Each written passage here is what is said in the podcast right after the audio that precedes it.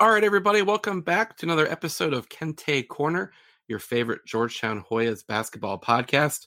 I'm Bobby Bancroft, and I am joined for another post game edition with Marcus Washington from Making the Cut at MTC with Mook, and back by popular demand, the people's champion, Ben Standig from The Athletic at Ben Standig. Is it is it at Ben Standig? Uh, it is. That's where I get my hate mail. Yes. I, I wasn't sure. I don't want to sell you short. Maybe it was like B standing or something. But Ben, it's great to have you back. Marcus, you as well. And we just watched one of the worst Georgetown games in recent memory. Georgetown lost to Creighton 63 48 in a game that was not that close. The Hoyas shot 28% from the field. They took a million threes. They did not make very many. They had more turnovers, 24, than made shots, which was 16 literally everything that went right last week when Georgetown upset Creighton in Omaha did not go the Hoyas' way today. So maybe it'd be better just to talk about what we did for the Super Bowl. Uh, yeah, I, I, I uh, as a, as a Tom Brady uh, backer, as Bobby knows, I, I enjoyed the Super Bowl. I was home. I, I was, uh, I, I did order pizza to to be part of the celebration. I couldn't be with people, so I ordered pizza, figuring most people were doing some version of that. That was my highlight. Marcus? I ordered wings, and it's one of those games where, uh, being a Raiders fan, I have no love for the Kansas City Chiefs. But then on the flip side, you know, I never had any love for the New England Patriots. But since Tom Brady is not with the Patriots anymore, it was a little bit more palatable to see them win than if the Chiefs had won. I usually throw two big parties a year Super Bowl Fourth of July. Obviously, those things don't happen anymore. But what I've been doing recently is putting a TV in my driveway, and some of the neighborhood dads have been kind of coming down and hanging out.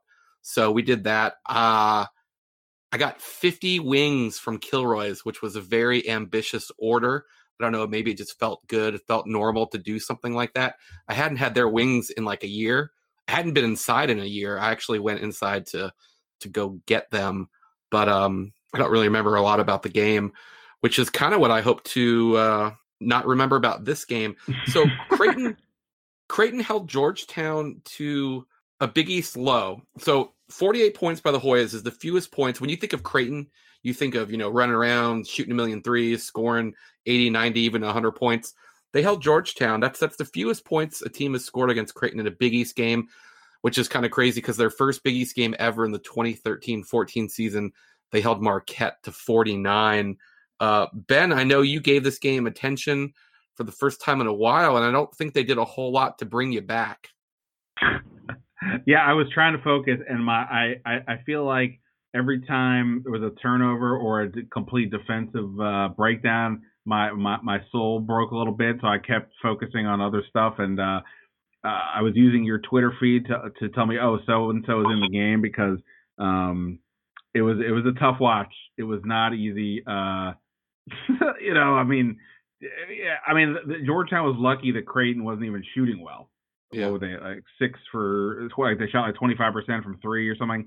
Um, yeah, it was a you know twenty point game. It felt like it was like thirty something most of the way. It was just not uh, not pretty, and and just yeah, just way too many turnovers, too many mistakes defensively um, to to you know to have to have any shot against a good team. Marcus, before the game I told you these two facts, how good would you feel about a Georgetown win?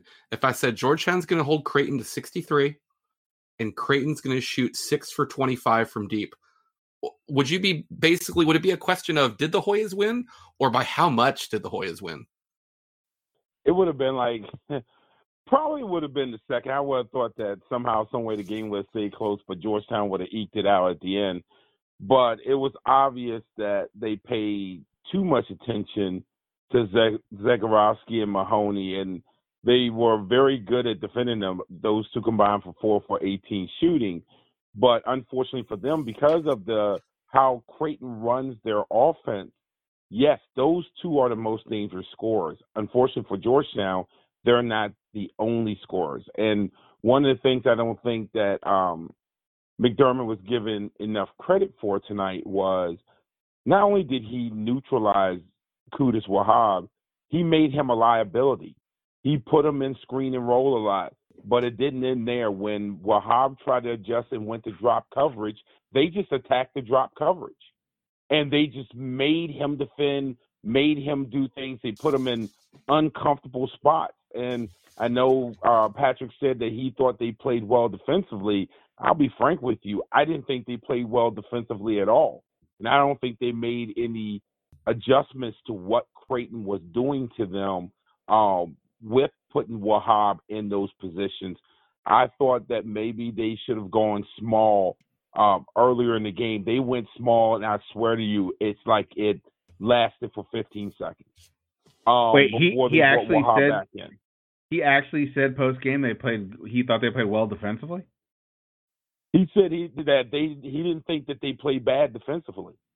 Wow. I think he's I I think basically he's just looking at the number and saying, well, you know, we held him to 63. We can win with that. I mean, I that that that's the only thing I can I can take from that comment. But by the way, Bobby, to your point of like if you if you said before the game these things would happen, so Georgetown shot a higher percentage from three. They made more free throws. They had more rebounds and they had more assists. oh, you said all those things, you'd be like, well, I, I mean, cool. Yeah. Georgetown's uh, sweeps Creighton. The more the more free throw thing is pretty. It's a pretty deceiving number, and I was I was tweeting about this because Georgetown didn't attempt a free throw until four minutes left. I'm not gonna lie, I was rooting for the oddity of them just not of not you know attempting a free throw. It, it's it's really hard to believe what just happened. I know that we were surprised that Georgetown didn't play smaller at Creighton, and they didn't, you know, Creighton didn't really punish Wahab and Ighoefe particularly, who was plus 19 in that game in nine minutes, I believe, which is just absolutely insane. You just come out and just keep shooting threes. And, you know, Dante Harris has had a really good freshman year being thrown in there. He's not really a three point shooter. He took he took five quick ones. What did Harris Harris ended up okay, one for five. He he didn't take any more. But you know, like like Don Carey is their best three point shooter numbers wise. He doesn't even take them anymore. He took zero against Villanova. I think he had two tonight. Just I, I guess what I was waiting to see was one, Ewing calling timeout and just literally subbing all five guys. Just saying, you know what, and just putting in Murison, putting in um, Robinson, you know, um, just just just being like, I'm so disgusted what's going on right now or to do a shift and be like, look, guys, stop shooting threes. And post game, he said, I don't mind if we're shooting threes, you know, if they're the right kind. So I, I was a little, I was a little surprised, uh, maybe, maybe even annoyed that that those kind of things didn't happen. Like we're gonna come down, we're gonna run a set, and we're gonna get it inside. We're gonna go to the line, and we didn't see either either of those things happen. No, they didn't, and I think again, I go back to what he said before about execution and everything comes down to execution. You have to have some creativity.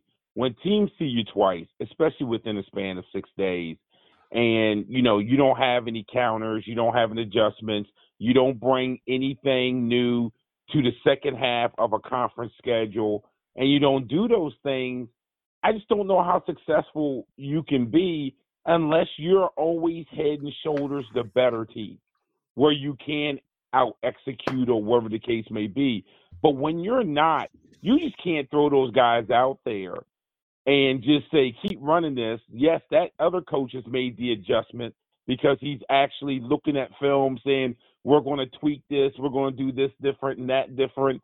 And you're doing the same thing. And then um, you feel like it's the kids not executing, and I'm thinking to myself, well, there there's got to be some sharing the blame um, from the coaching staff too, where they need to start making adjustments and put these guys in position to succeed. Because tonight, I mean, Creighton was so physical and so aggressive on the perimeter, which is why Georgetown could not throw it inside. It was why Georgetown settled for so many standstill threes and those type of things but you should have had something you could have gone to that could have alleviated that, and there was just nothing to go to. Hey Ben. yes, sir. So you've covered the NBA for a long time. You still do now that the Washington football team is over. I feel like is it is it just more of an NBA coaching mentality to kind of maybe always put the blame at your players? I know you were on the post game today and you know, one of the things Ewing kept kind of saying was, you know, we were selfish, we weren't ready, that kind of stuff. And sometimes, even if the coach doesn't necessarily think it's him, I feel like a lot of times in college, you hear the college coach just say, look, you know what, that this one's on me. I didn't have our guys ready, you know, this and that, the other thing. And we, you know, we're we're we're four years in, and I do like Ewing. I, I really like I, I've been liking him a lot in the media veils recently. I feel like he's he's he's loosened up. I feel like you can tell he's having fun. But I think one of the things that really does stay with him is when the team doesn't go out and execute, it's usually on the team. Does is there anything to that, or am I just looking for an answer? Uh, I mean, you know, on the one hand, you know, I always appreciate as a reporter somebody telling me their truth. So I yeah. try not to like tell call somebody out if they're being honest because obviously we get a lot of you know canned answers. Uh, yeah, yeah. Know, especially if you cover the Wizards and you got Scott Brooks. Yeah. Uh, but uh, but yeah, to that. Point, but generally, yes. I mean, especially I feel like in like you know in general, yeah. You, you you're not you don't want to like throw it too much on the players. You gotta you know we you know we didn't do this well. We have to do better. And you know even if you get you know blown out you know, yeah, we didn't execute well, but that we also didn't coach well and, and things like that. So it, it, would be a little unusual if it's consistently being, as you're saying, to not not um, not not not do that. Um, but but I had a question for you two guys, and you guys are watching them play way more than I am right now. Mm-hmm. Uh, obviously, prior to this game, they had been playing better since they came back from the uh, from from the from the pause of the season. Obviously, they beat Creighton. They, they were tight to Villanova, beat Providence, right? And I guess my question is, uh, this game was so ugly. How much of whatever positive strides they had made in those previous three games do you feel got wiped out in your head based on this performance, or is it still of the in the four games, right at four games, that of these games you're still feeling more optimistic than you did before they came back because of what you saw? You you want to start, Marcus? I think that every ounce of goodwill that was earned that came out is gone. wow. Okay. I mean, I, I really do. And I don't know if this is the type of team that you can trust to recover um, on Saturday or this weekend whenever they play again. I, I don't trust them to recover because you know what? That other coach gets paid too. And he's going to watch some of the things that was done. And maybe he doesn't have the same personnel that Creighton has to execute it in the way it was executed tonight. But you best believe that there are going to be adjustments made to kind of take advantage of some of the stuff that happened tonight. And if those adjustments aren't being made on both ends, then I have no reason to have faith that this wasn't one of these soul crushing losses. I guess what I would say is, and I, Ben, I know that we've talked about this with different things. If this had been the first game after the pause, and then we had the other three, I wouldn't even think twice about it. But the fact that it's come in this sequence, it's almost like it's such a bad performance that I'm not sure that I feel like it might be a one off. I, th- I think that's possible just because like everywhere you look, everything is bad. I, you know, I guess you know Jamorko Pickett had a double double. That's obviously good. He you know he leads the Big East in rebounding. Maybe you can look at Dante Harris and say, you know what, Creighton was trying to force him to be a shooter. He got caught too early doing that. Wahab missed a bunch of bunnies. Bile, who's been playing incredible, his usage rate early on was just, I mean, I think he had five quick turnovers. He had taken six shots. That means 11, like 11 of their first 20 possessions ended with Bile doing something, which wasn't really what the doctor called for today. So I think if we if you get something else similar to this against Butler, who can obviously make the game very ugly and choppy and terrible, then I think I think you can really sound the alarm. But I think I think it's almost just so bad. You know, they they, they it looked like they it, it looked like Patrick made them walk home from Villanova. You, you know, it just seemed like they didn't want to be there. One of the first plays of the game, Bile goes flying on a shot fake, which by the way, you got you got a shot fake Georgetown. I mean, they're flying at every every every shot fake. And then the guy, I, am not even sure who it was. He just he just dunked it over. Every, I mean, it was a terrible start. It was a terrible. It, it, it never got any better. But then you know me, I'm not necessarily glass half full over here. so I think that it's possible this could be a one off. But man, they did lose a lot of that goodwill. All right, good, uh, good, good, good to know. Uh, I, this is how who they playing next. I'm, I'm so. Uh, I just said. Wait, who did you say? The Bulldogs. Butler's coming to Oh. town. Oh, Butler. Well, oh, they they like playing Butler and Hinkle. Not this year. Um, do you want to get to the good points? So the good points tonight, Blair is up to well, first of all, Blair and Pickett have set up just high theater on next game. So Blair now is at 991 points. He had a couple threes tonight, so he passed Austin Freeman. He's fourth all time in threes with 188. He's one behind one of my favorites. Of course, Freeman's one of my favorites, but one behind Kevin Braswell. Pickett is up to 989 points. So basically, like it's they're both going to get a thousand next next game, which is going to be pretty cool. Um, and Pickett hit four threes. He passed Mark Tillman and Ashante Cook. He's up to 159 threes, and he is up to I think it's uh, ninth place. So those are the good things that happened. Am I missing any other really good things? Either not of you? from my end, you're not. um, no, I think it would be neat, and I would like to see a stat, or if someone could um, look this up sometime before this game. Is how many times have you seen a, a team have two players get a thousand points in the same game? Yeah. I'm not even sure how to do that. That sounds like a, a job for Patrick Stevens. Yes. Uh, absolutely. Ben, you were part of the post game. Any thoughts? You hadn't you hadn't been on one. Actually, this might have been your first one all season. Uh, I was there more in spirit than in body. I was slightly distracted, so it wasn't very long. Uh, it was it was uh, you know it was good to see people. Uh, I haven't seen Kareem Copeland in a while. Saw him on the Zoom. Um, Ewing seemed fairly animated. Uh, you know the fact that no players. I mean, I don't know. You know that that that that was a, a common uh, thing at times with the previous administration as well, but it seems like it's worse now. I I always think like pull pull back on the idea of the wins and the losses and the NCAA tournaments and all that stuff. Like you bring these kids to to school to play basketball, and part of it is you're going to give them an education uh, in terms of basketball, and in in some ways these things will help them go forward. And like one of the things is part of the experience is dealing with the media, uh, right? And it's not like I mean, look, the the the, the, the Georgetown media is pretty tame, but like it's an experience. Okay, here, young man, here's what you're going to do. You're going to go out here. We're going to talk. You're going to have to think on your feet. People are going to ask you questions. This is going to happen in life at some point too. Maybe not on camera, but you're going to be in circumstances. You'll be at a, I don't know, a job interview, or you'll be in a board meeting, or whatever it is. You're going to have to deal with stuff. So this is an opportunity to to do that and to practice, and obviously also to get yourself out there a little bit. You know,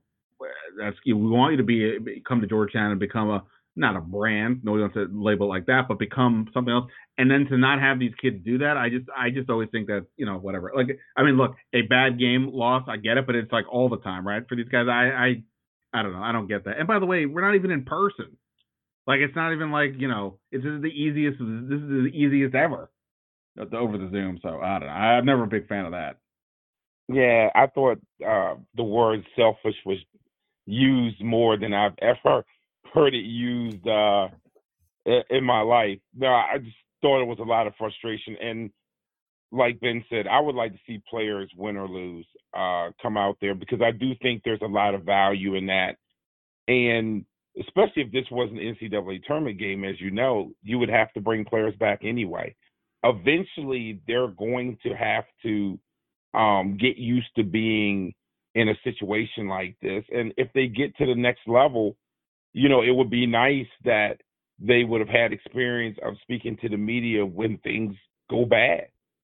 So there's no value in trying to hide kids from coming back, especially when there are other schools, and I won't name them, that win or lose, they always bring uh, at least two student athletes back, sometimes three. Did you get that last night in College Park? Yes. Yes. That was also Yeah. a game that was not that was not pretty for a nine o'clock tip for the local fans. That was not that was also a game that was kind of ugly offensively. Yeah, I tried to get, you know, when Ewing said that the team was selfish, I kept saying it. I tried to get him Not to say who was selfish, because I don't think, like I said, he's done. A, I, th- I think he does a pretty good job communicating with us. And I know he's not going to throw kids under the bus, but I was curious in okay, you're Patrick Ewing, everything's going bad. Who do you call on? And I specifically mentioned it's tough because usually you'd look to your point guard and their point guard is a freshman, right? Who's playing in his, you know, 15th college game. So he he just, you know, generically said the seniors, which for this team, it's two guys that have been here for 4 years and then it's, you know, two grad transfers. So it's kind of all over the place. I, I wasn't sure if he would say Jahvon or Jamorko. In a perfect world, who do you guys think would be that player on this team when everything's going wrong? You look at so and so. Or, like I said, and maybe I'm just stuck on this tonight. I wanted to maybe see him get a technical, or I wanted to see him just, you know what? Like like uh, Mason used to do. They'd have the green team and the gold team or whatever. Just pull all five of those guys out. It doesn't have to be for five minutes. You can do it for two possessions, right? But just do something to be like, guys, this is just terrible. This is unacceptable. I would have gone small with Pickett being my big and I would have ran action with putting Pickett in screen and roll with Blair, and to see if I could get Creighton's defense to loosen up, to overhelp, which could have helped maybe the other guys out on the court get better looks. I would have tried something along those lines, and you know what? That might have failed also, but I certainly would have put that out on the table to see if that would have worked to kind of change things around of the how the game was going at the time being. Um, just sticking Wahab in there and having them jam the screen and rolls, uh, having them double the ball on the screen and rolls, you weren't going to be able to throw it in over the top like you did the first time. So obviously Creighton made adjustments to that.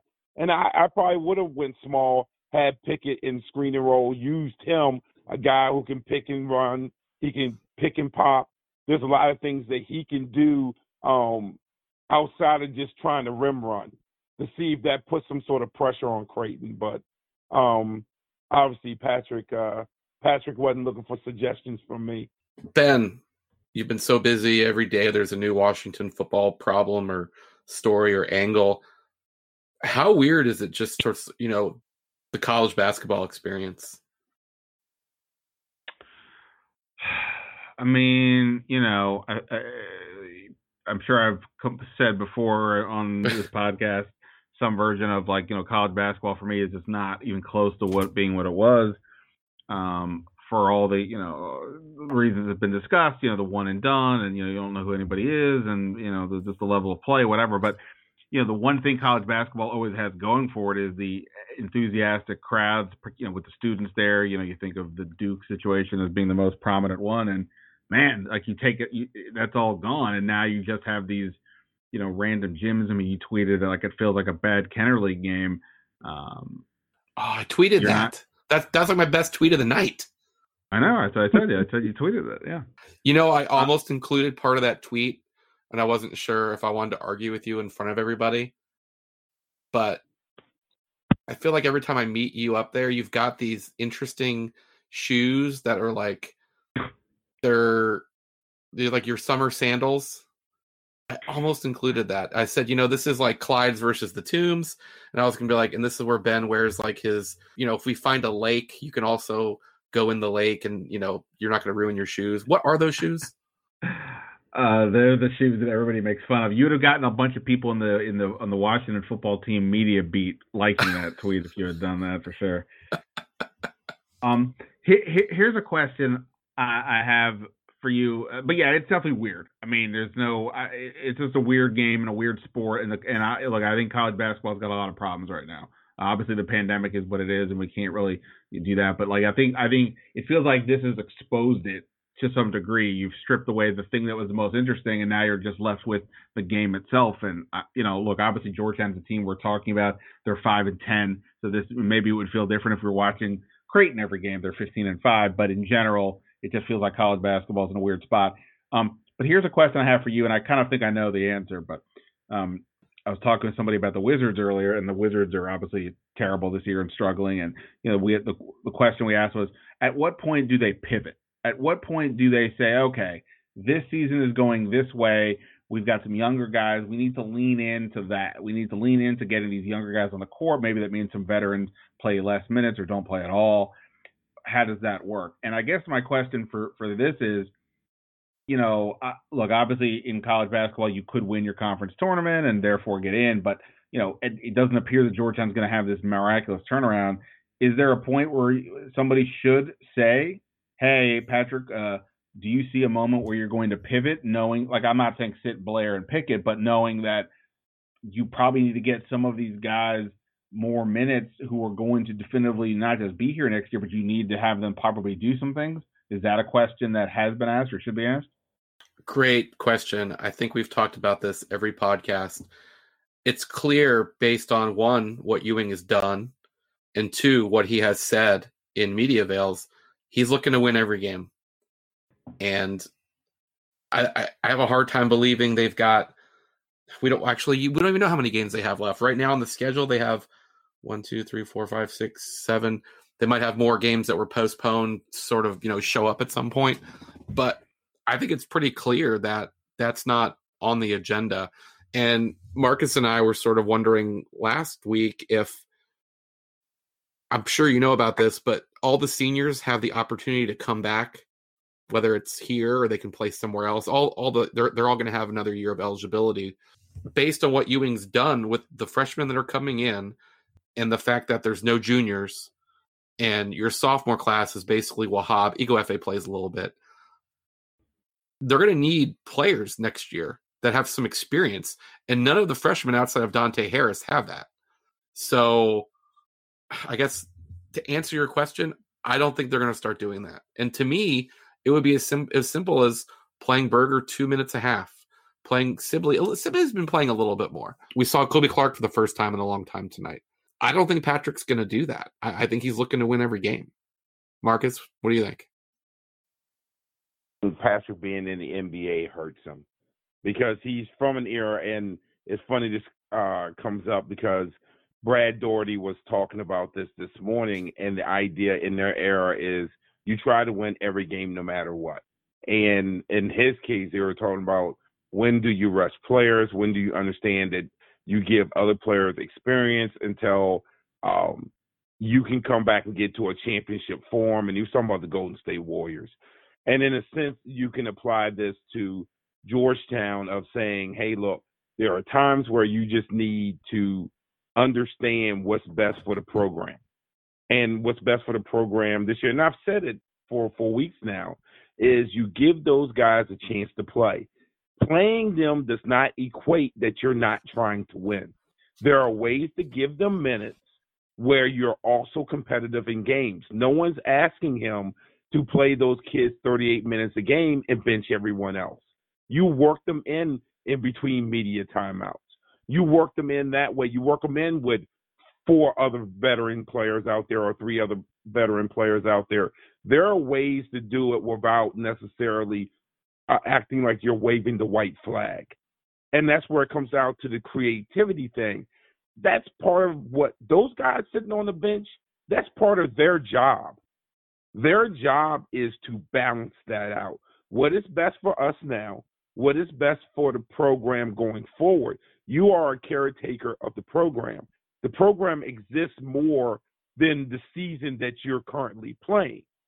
And I just don't think that's being thought of this season because you're going to go into next season, as you said. You're going to go into next season, you're going to have the same questions. You're going to have the same questions with the same issues and the same rhetoric of, you know, you know, we got to get experience, we got to do this, we got to do that. Well, you could have gotten that experience this year and gotten ahead of the curve, but you haven't done it, and you've not shown us that you have any desire to do it. Yeah, I, mean, I, I, I it, it, it, I don't know if this is the curse of the the all you know the superstar player becoming a coach and it always doesn't seem to work, um, or like you said, Marcus, like he's an NBA guy and you know look, I think also it's just Ewing's nature in general, like that's who he was as a player, a great competitor, and you know obviously at Georgetown there was no such thing as pivoting. only pivoting was what he was doing in the paint uh, you know, against uh, you know, against Bill Wennington or something. Uh, the, so yeah, I think for him it's just, it, it's one of those things where he just maybe just doesn't get it. But uh, Yeah, I mean it's I don't know. It's it, it you got to figure out how to how to move this thing forward and uh yeah, I mean trying to win every game is important, but you can still try to win but simultaneously advancing the cause. What do you guys miss most about going to games? Actually, you know what? Let Oh, me I- say that. Let me say that a different way. What what food selection you kind of go through your head of like what you kind of normally get? What what food are you missing the most? Well, certainly not pizza. Um, uh, Oh. obviously at, at Georgetown, I'm sometimes I'm missing uh not having Maggiano's as much as I've had it over the last uh few seasons. Ben, are you going to go with the uh, chicken parm? well, the Mex Cara era is uh, long gone, so probably not. Probably not that. Uh, they probably it's a pretty good food there. I would just say, like, I, I, boy, it really. I was trying to think about it. It's been so long, but like between the Georgetown and the Wizards game, there was always a decent selection of like of cookies, and uh, you know, like I go to the store, I'm not really buying that, but like if they're there, you know, you can just grab one. I'm like, all right, well, and by the way, when I say one, I mean like four. Uh, so like the cookies, you know, there's some chocolate chip. Were always good. So um, yeah, probably just at a base level, having that uh, was always uh, was always a good deal. I think in the last couple of years, Georgetown's really stepped up their food game, and between whatever the Tex-Mex we get and the pasta, but then they have they have a lot of those twelve o'clock games where we get the um, the breakfast. It's like one of those things where I would never go buy it myself. But they've got like these apple turnovers, and I'll usually get like one when I get like whatever it's like a sandwich or whatever. And then if there's a couple left, I just I'd say, you know what? Everyone's had enough time. Clearly, no one else likes these, and I'll just take like the rest of them. I miss that. I do. I really, I really miss that. I'm sorry. I'm just, you know, I, I don't know how often Ben is going to grace us with his presence, so I want to get all of Ben's takes on a wide range. Now, Marcus, I will say this: Ben and I are on Team Pizza, and I haven't been to GW games in Oh. a while. But one of the best things, I mean, if you tell me like, if I if I walk into Mason, and you never know what you're going to get, usually not great. But if I know I'm getting a pizza every time at the Smith Center, I will take it. Are you serious? Yes, Oh, oh Ben? wow. Ben. I, I don't. I guess I don't understand. Is there an is there another team besides Team Pizza? Yeah, I Marcus think is on. When you walk into the Patriot Center, I always feel like I'm going to lose weight, which is not a bad thing, by the way. But I mean, I what I I just don't get. Are you, are, Marcus? Are you anti pizza, or you just don't like if you're at a game, you're trying to eat healthy, you just don't want pizza? Are you still here, Marcus? Wow, that was the most important question I'm ever going to ask somebody too. I still see him here. Oh, he's gone. Well, I guess you really offended him with uh, the pizza jab. I, I'm I'm I'm definitely perplexed. I've never heard somebody be not on Team Pizza unless there was like some like you know medical reason or something. Um, He's back. He's back. all right. Yes, I am. Marcus, Yes, we I want to know more about this pizza problem that you have. Oh man, again, there's a there's a couple of schools that I mean it's pizza every time, and it's That's just fine. like ah, it gets me, man, because not only does Georgetown have um a really um good selection most nights, most days, but it's also VCU is just absolutely awesome, and they always have pizza no matter what they're serving they always have a pizza selection, but they really leverage their local places around, and it's just like, oh, you're just in heaven. You you have pizza, you have wings, you have um, you know sandwiches from some of the local places. You, it's just, I mean, it's it's it's pretty darn good. So sometimes I look forward to like the VCU's, uh, the Georgetowns, and and, and the Marylands um, to get me kind of away from the pizza rut. I guess though, like in the in this in the specific example that I'm giving, like I don't go to as many places as you've been recently. I feel like when you walk into George Mason, it's just all bets are off. Like, like, you know, and so like I'm saying, if you tell me I go to GW and it's just guaranteed pizza, I'm taking that. Right, right. George Mason, it it is um, it is a guessing game. Uh, there's no doubt about it. You don't um, there's no theme. There's really no rhyme or reason to what you're going to have that night. I get it. I, I, I th- totally get you. I think it's whatever Brian's Grill had too much of. Is that where it comes from? I think so. Oh, okay. I never knew where the food came from. And look, I like Brian's Grill. The some of the stuff that shows up at the Patriot Center, I don't know where they've been hiding it. I'll tell you what, Bobby. I will. I'd be. I'd be happy to eat the George Mason gruel as you're describing it. If it means that's exactly what it is. Get, if we get to go to a game and I get out of my house, um, I'm oh, for down sure. for. I'm down for the gruel.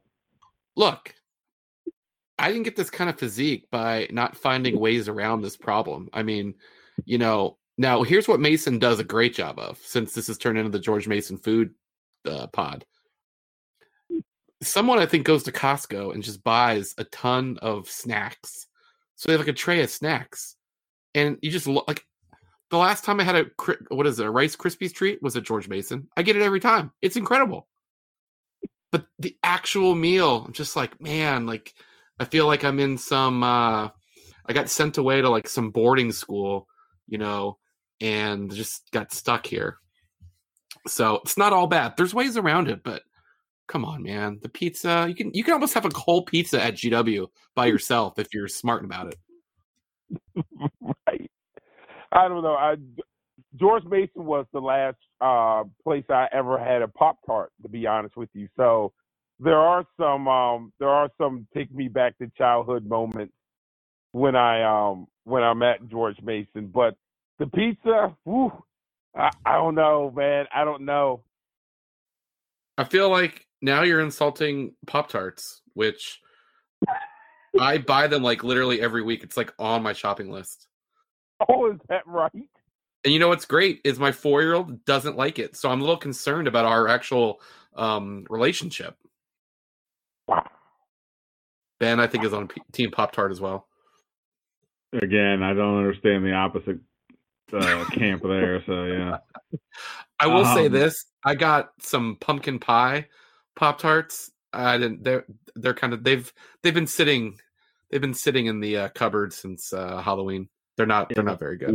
The, the, the flavors can get a little uh little out of hand. I will just say like you know thinking of all these places and and all these things. I mean you know uh obviously we all miss normal life, but um like that was my normal life going to some game all the time uh like you guys and like oh man it's like even like even the stuff that drove me crazy, whatever. I, uh, you know, definitely, you know, m- m- m- missing it all. Uh, having this conversation. I, I, I, if we go, if we get back to a Kenner situation, Bobby, I might even consider eating a, a Kenner dog, although not really. But like, what, whatever, it, whatever it takes. If that's what I have to do to get back to normal, I'll, I'll do it. Do you want to make a bet? It won't be this summer. Yeah, I don't think it'll be this summer. Um, yeah, I don't know. I mean, as somebody covering the Washington football team, I'm hoping by the time we get to that season, you know, things are sort of back to normal. Especially since they have a, a fun road schedule this year with games in Las Vegas, Green Bay. Um, you know, I, I need we need a we need some good uh, road trip, like not just to travel to a game, but actually do stuff. I need to find a way to get out to that game. I've never been to Vegas. What? Never been oh, to Vegas. My. Yeah. Oh. That used to be one of my uh, favorite destinations. Um, probably a little too much of a favorite destination, but favorite destination nonetheless. Um, it used to be my frequent vacation spot. So um, I do miss not going out there. There's I've no been doubt. to Vegas I think Vegas I've been more than any other place in the country besides here. I mean, my dad lived there for a while. He started taking me when I was 13, turned to me to degenerate early. Uh, summer league every year, super uh, playoff trips with my friends, final you know final four or whatever. Yeah, I, uh, Vegas is very much a a, a miss. Uh, but I can't even comprehend when I see people there. I'm like, oh my lord, are you serious? Like, what? I, get out of here! I couldn't possibly imagine being in Vegas with the normal Vegas stuff in this scenario. Yeah. Hard pass. Yeah. Bobby, you got to yeah, you got to eventually you got to eventually make it out there. It's um and the the tell a little personal story when it comes to it, I remember I never wanted to go um to Vegas at all because I grew up in a very uh conservative household. And so everything that we was always told about that city was, you know, essentially don't go. And then I went I guess I was, oh man, I probably was early 30s. And then once I went once, next thing you know, I was going like four times a year. I mean, just that's how great it was. I had a bunch of friends that would go for the tournament, and I used to just always. It seems hard to believe this, but I used to always make sure I was at Georgetown's games for the first weekend of the tournament. And um, how'd that go? It went well a couple times. There's a couple times it was really good. There one year for bankrupt me between, you know, it was like four straight weekends, Big East tournament, and then all the way to the Final Four. There's been some tougher uh tournament weekends. we don't have to. Yeah, to... oh, sorry. Go ahead. We don't have to really uh, go over all yeah. of those. If you're still listening, you know exactly what I'm talking about. Right. To to to connect the the Vegas and Georgetown, like one of my things, like I would go to the summer league a lot of years for for work purposes covering the Wizards. But like while I was there, I would always try to figure out some freelancing opportunities. And there was always a lot because there's you know all kinds of players. And it was always a Georgetown reunion. I, Henry Sims and I had a standing appointment basically three years in a row, I think, where I would find him and like interview him for somebody. Um, yeah, DSR, Jabril, uh, I, I, I got him. Um, I'm sure other ones. I'm just. Off top my, Prior, yeah, good, good, good, good, good one. Uh, so yeah, that was always my thing. I mean, uh, LJ Peak, I think was the last time I went. Okay. Uh, was that was out there? But yeah, I um maybe I Josh think, Smith. I think I think Derrickson also. Uh, may, uh, maybe Josh Smith, but Dick Derrickson also. So yeah, I mean that was always like a a thing to see those guys. Uh, so yes, I would be excited to go out there and see uh, you know Jamorko Pickett if that's an option this summer hey, you know, maybe end this and wrap this up on some actual basketball, even though I've really enjoyed the food talk and travel talk we've gotten into. Man, you know, I just clicked on a Ryan Mutombo tweet and it totally ruined my concentration. I had something really, really incredible to say and I've totally blown it. I don't think this has happened to me yet. So you, right something. now, you're saying you cannot remember what you were going to say. I wanted to. Oh, I got it. I got it. Don't ask me why, but I was. I got like this message that my DVR was getting full, and there's a lot of things that I record that I don't need to record anymore. So I was doing a lot of things, but I have all these old Georgetown games on there, and based on what they are, I you know keep them, delete them, whatever. And I watched. Don't ask me why. I'm sure I think it was in the middle of the night. I watched Ewing's first Big East tournament game, which would have been 2018. And they lost. He lost all of them. They lost to St. John's. They they they swept St. John's in the regular season, and they lost to them in the Big East tournament. But it just stood out to me. So you know, Pickett's a freshman, Blair's a freshman. It just stood out to me just how good Marcus Derrickson was and I know that that year, him and uh, him and him and Jesse were kind of neck and neck with points and rebounds.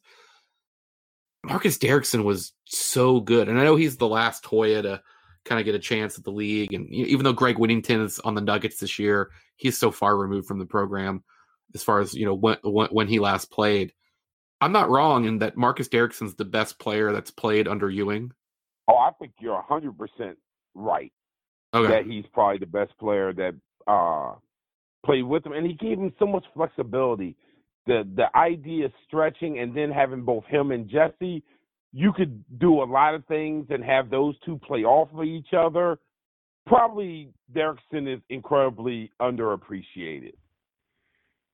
Yeah, I mean, he was really he was really good, and it's like it's like a lot of things, right? I mean, sort of, you know, with uh, the, in the JT three era when you had the 20 win seasons, but something would go wrong in the tournament, that you know people would complain about not going further, and then you start struggling to even sort of get in, you're sort of on the bubble, and you're like, well, you know, what what what what what are we doing here? And then you have a couple guys like Derrickson and Govan who are pretty good, but they're not, you know, lottery picks. So what are we doing here? And now we're at a position where, you know, you look at this roster and there's not anybody you would say is going to make the NBA. The team is, you know, got a real losing record, and you're like, wow, things we didn't appreciate over, you know, back in the day.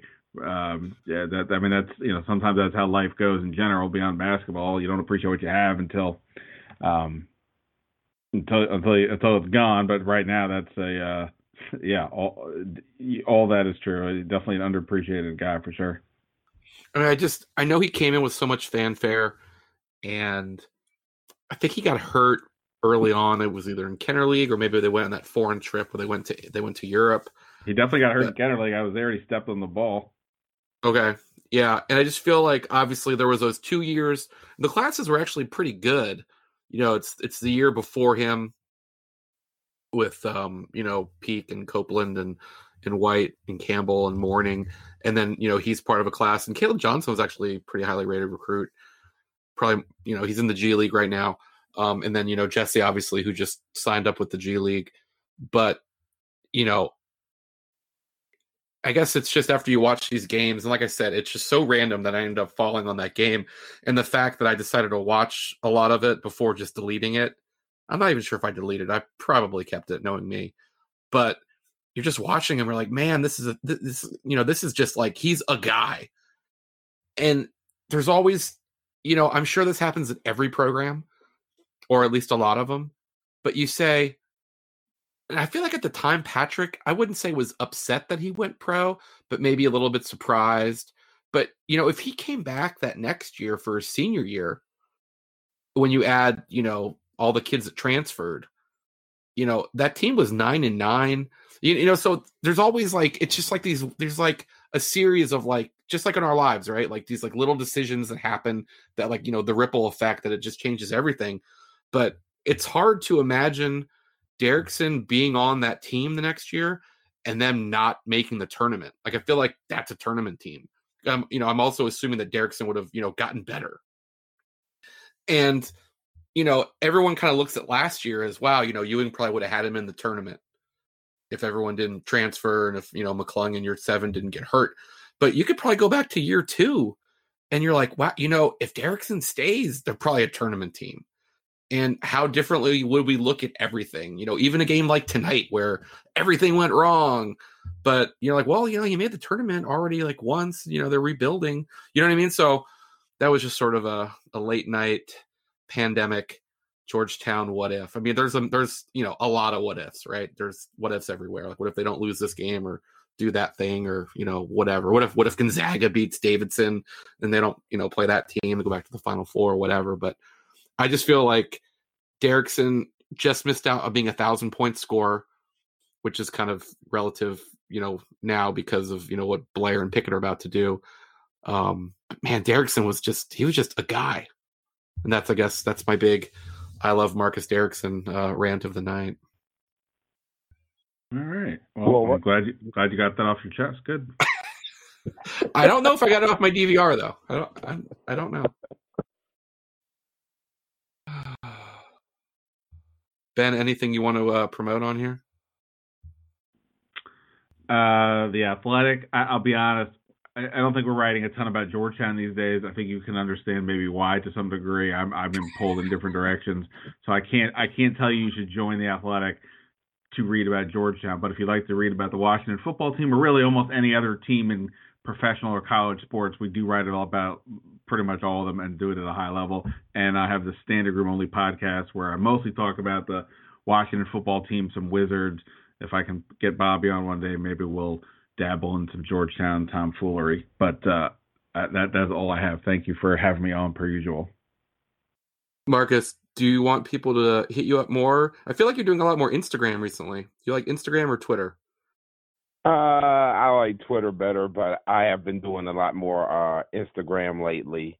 But um, you know, either one can hit me up anytime. I will say this: I thought I had one of my uh better days or one of the greatest days as a parent yesterday. You know, Mm. after work, I I got to see my son play live yesterday uh, at the private school that he he attends, and they had a game yesterday where I got to see him.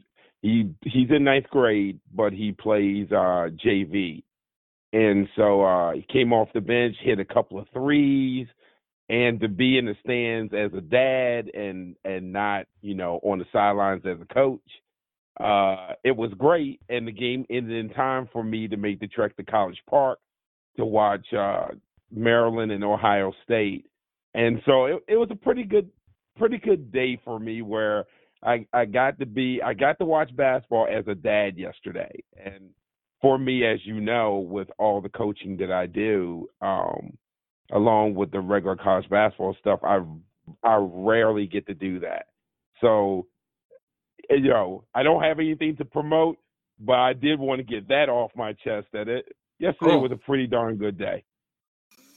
That's awesome. That's good. That's good. Hey Ben, real quick. Did you know Marcus tried to D up Keith, Mr. Jennings in high school? This I did not know. Uh, Mr. Mr. Jennings was definitely, you know, like this is the college basketball talk I like. The the the the, the random guys who had, you know, who were big from some, you know, out of nowhere. This is amazing. Uh, how did that go? Well, I didn't. I didn't actually. We. Uh, I played for uh, High School, and we played them. Um, when I was a junior, he was a senior, and we played them. Uh, fortunately for me, I never had to cover him, but um, I played on a very, very. Our junior year, we were very good. We went. Uh, I think we were like twenty six and two, and that was one of the games we lost. We lost a close one. Uh, Keith, Mr. Jennings went to Culpeper High School, and we we lost a uh, close one to to Culpeper, but um, it always sticks out because at the time being, never did I think that he would be a guy who eventually played in the NBA. I just knew he was really, really good in high school, and uh, so yeah, I I always have that.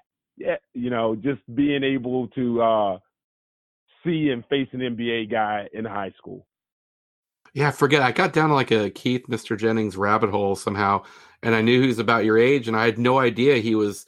I wouldn't say it's completely. I mean, it is. It's local, but it's you know, it's definitely further out. Um, you know, from the what I consider Nova. Um, it's not that far, but my mom lives out there, and I was like, you know what?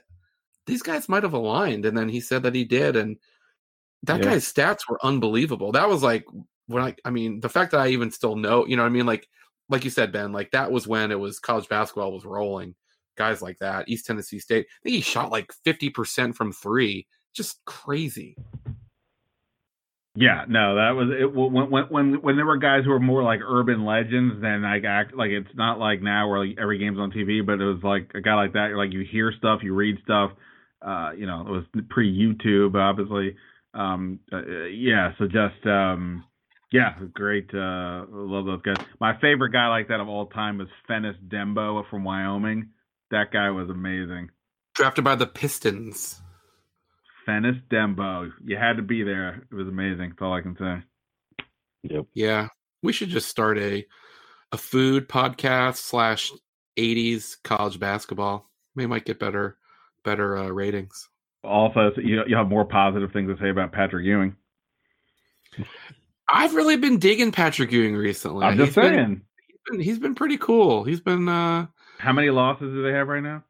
I mean, yeah. Look, I understand No, no, that, no, but I'm just saying, like, how, I was like, how many losses did they have during the four years he was there versus now? oh well, yeah, yeah. I mean, that's one of the best runs a program's had. I mean, I think you know. I don't understand what happened in '83. Keith Lee was a Oh, beast. the loss to Memphis State, right? Keith Lee, that was like, ooh, who's this guy? Yeah. Maybe the next the next media veil, which we've been getting a lot of them. Yeah, Patrick. Yeah, I- uh, Patrick. Wait, how, how, yeah, something Keith Lee. Patrick, I'm just trying to understand something here. So you guys went to the three national championship games, but I'm too young to remember. But what in the world happened in '83? I thought that Memphis State team had another big. It was Keith Lee, and I thought they had a second big on there, but Was it William maybe Bedford? um, it it might have been his freshman year. And ba- it Baskerville been Holmes was on that. Baskerville Holmes was the dude on those teams. Yeah, that was Dana Kirk's teams, correct? Yeah, A- Andre Turner, I want to say, was the point guard. I don't think I can Yeah, name but- four players on Georgetown's team right now, but I can tell you what happened back in 1983. I guess Yeah. so. Andre Turner's got a little NBA logo by his name. So does Keith Lee. Uh, Bobby Parks scored a bunch of points. Philip Haynes. I guess my question is like, why did they have to play them so early? You know what I mean? Like, like what what was going on in Georgetown's season that What was Georgetown seeded? Well, back then, some of the the seedings. Think about it. It almost was like there was no rhyme or reason. There was a year that North Carolina played Notre Dame in the NCAA tournament, and the game was actually in South Bend. I mean, I mean things were just different than with the seedings and who was where. And I think Navy, and please correct me if I'm wrong. Uh, was it Navy who played Syracuse at the Carrier Dome during one of the NCAA tournaments? was that game yeah. at College Park? Yeah, Yeah, but yeah, was- no. When David Robinson destroyed Syracuse, it was, it was at the Carrier Dome. Yeah, Yeah, What? yeah. yeah, Oh, I'm sorry. I think I'm thinking of didn't didn't Richmond beat Syracuse at College Park? yeah. yeah, yes, but it just wasn't a home. Right, it just wasn't a home game for. This was literally Yeah. a home game for Syracuse, and they got destroyed. Well, I mean, That we was- need to, we need to talk about that more. Yeah, so Memphis was That a four game- seed. Georgetown was a five seed that year. But that was okay. And Georgetown played Alcorn State. Actually, that was kind of a close game. Could have had a, a Georgetown Maryland game had they not both lost that round. Maybe we should start doing that, just going over old brackets. Yeah, I like. I love dialing. But I'm not saying college basketball is was better than or worse than or whatever. I just It was. It was, Because it was the- better. I mean, just, just because of, of obviously where we are age wise, um, there's a lot of great memories from those years and those games. I, I mean, just just to this point in the in the Midwest region that year, these were some of the players that played Akeem Olajuwon and Patrick Ewing, and and Len Bias was on Maryland. Uh, that, that's gonna I'm gonna call call me crazy. That's gonna be better. Uh, that we that wasn't peak Len Bias yet, but like this, that was better than whatever's gonna be in any team this year. I see Villanova was in the Elite Eight. Well, who was on their team? Uh, well, I mean, it was Ed Pinckney uh, at a minimum. These brackets are really weird. Yeah.